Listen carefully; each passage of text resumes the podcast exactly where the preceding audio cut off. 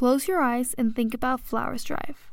If you're driving, walking, or biking from Erwin Road, on your right you will have the back of the Trent building, the back of the hospital, the Allen lot, and eventually Chapel Drive. You may or may not have noticed that along the way, on your left, are the beautiful Sarah P. Duke Gardens.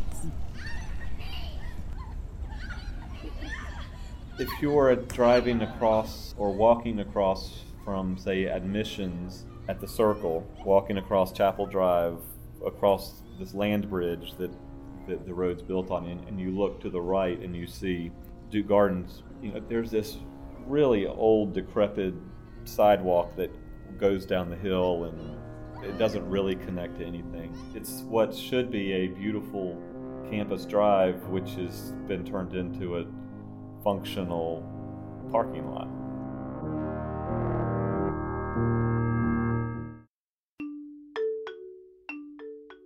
So it's really how do you really connect, say, the chapel and the terraces in the garden? And How do you better connect the hospital with the gardens? How to make a make it more accessible? How to make it more friendly? To is how do we make that a, a more functional, but also a more more beautiful connection for people?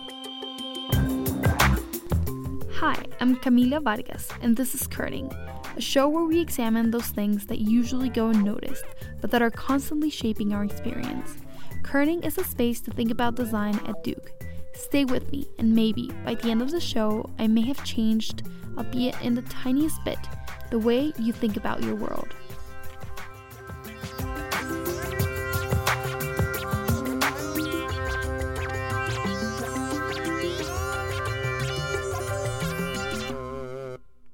Today's show is about Duke's landscape architecture.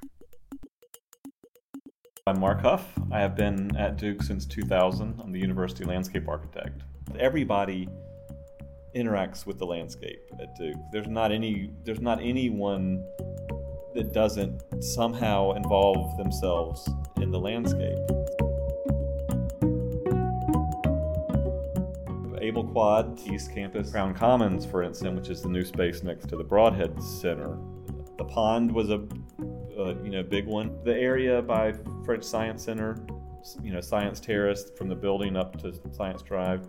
Been very involved in all the work that's in ath- athletics. You know, all of that public realm has basically been changed. CIEMAS, that that whole area between Hudson and, and CIEMAS used to be Science Drive, used to run right through there, and we turned that in, into a you know a public open space. You know, that to me is like what landscape architecture is is, is all about.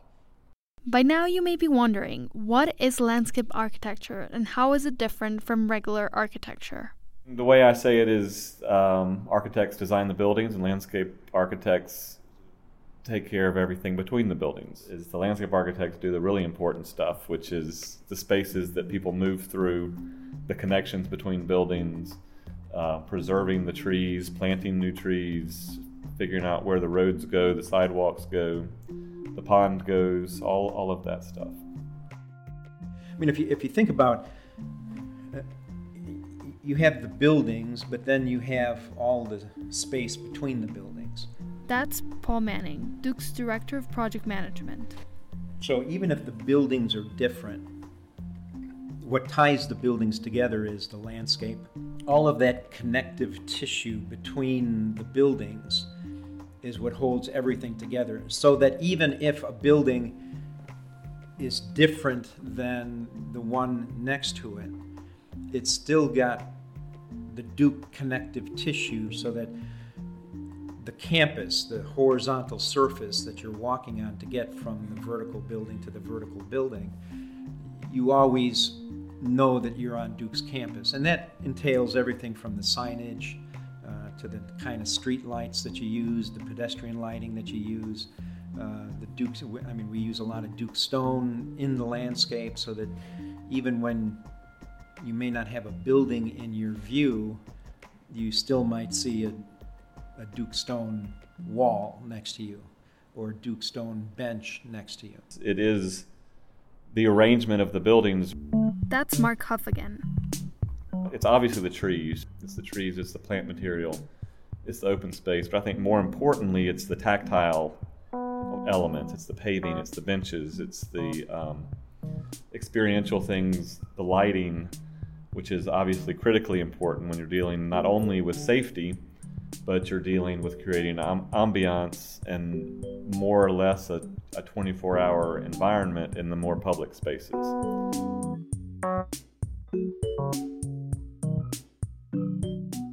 So if, if you look at at Crown Commons, for instance, which you know that that area, you know, it's like how do you take what was was a nothing space? I mean, it was basically barren lawn, and and then you populate it with, um, you know, with benches and furniture and and and lighting and paving and steps and railings and all of the things not only that make it functional, but really make it beautiful and make people want to be in it. This may be the first time you hear someone talk about Duke's landscape architecture, but the university has a strong and long established commitment to the design of its environment. You know, I will tell you one of the wonderful things about Duke is is from the administration and the board of trustees and everybody really values good design. It's part of the culture that quality is what matters. Not only that, but as Mark Huff says, there's great pedigree here in terms of landscape architecture. In fact, in 1925, James B. Duke hired the Olmsted brothers to design the east and west quads. The firm was widely regarded as the best one of its kind at the time. Frederick Olmsted Jr., the son of the famous landscape architect who designed Central Park, and another of the firm's partners, Percival Gallagher, laid down the original plans. But this commitment is not only one that goes way back in history, but one that has to be thought about way into the future. So I did a landscape master plan and a set of design guidelines for East maybe 10 years ago or something. And one of the things that, that I had set, had laid out was the need to put trees in there. Yes, if you haven't been here for too long, East Quad did not have trees before. And if you've been here for so long, you no longer step foot on East you should go check the new trees on the quad. So after all these years, that was sort of sort of phase one of what we want to be. So in, in 15 years, when those trees really get bigger and they shade the the walkways and you frame the view down to Baldwin, and it just feels much nicer, I think. Did you hear that? The master plan was laid out about 10 years ago, and we have to wait at least 15 years for the landscape to look just like it was designed to look. One of the things landscape architects say is that, you know, you, you never really see your project for 30 years.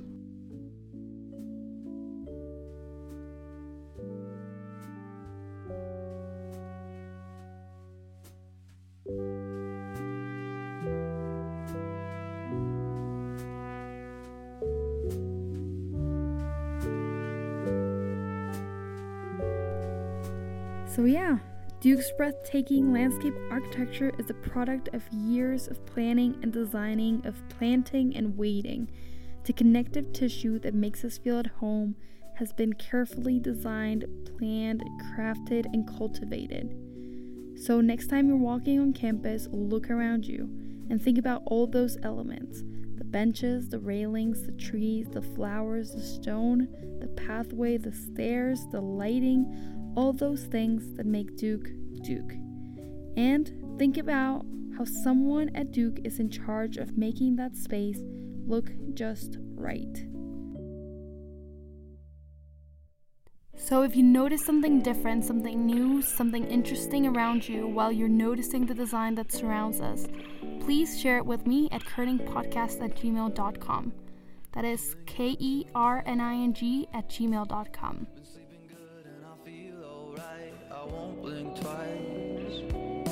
Sleeping on rooftops, talking to the night cars. I'm feeling good. I'm feeling good tonight.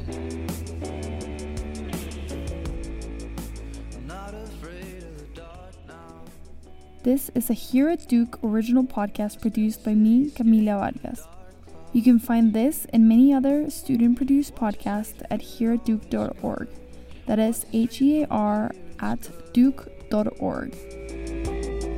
living the. The music for this podcast was provided by Poddington Bear. This song is a student production by Apartment X. You can find them on Spotify and follow them on Instagram.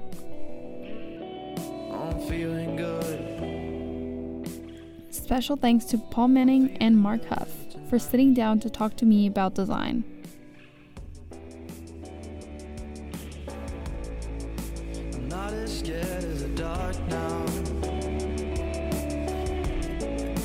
cityscape in the dark clouds. Watch the street, feel it all, it's good. Watch the street from up here, it's good.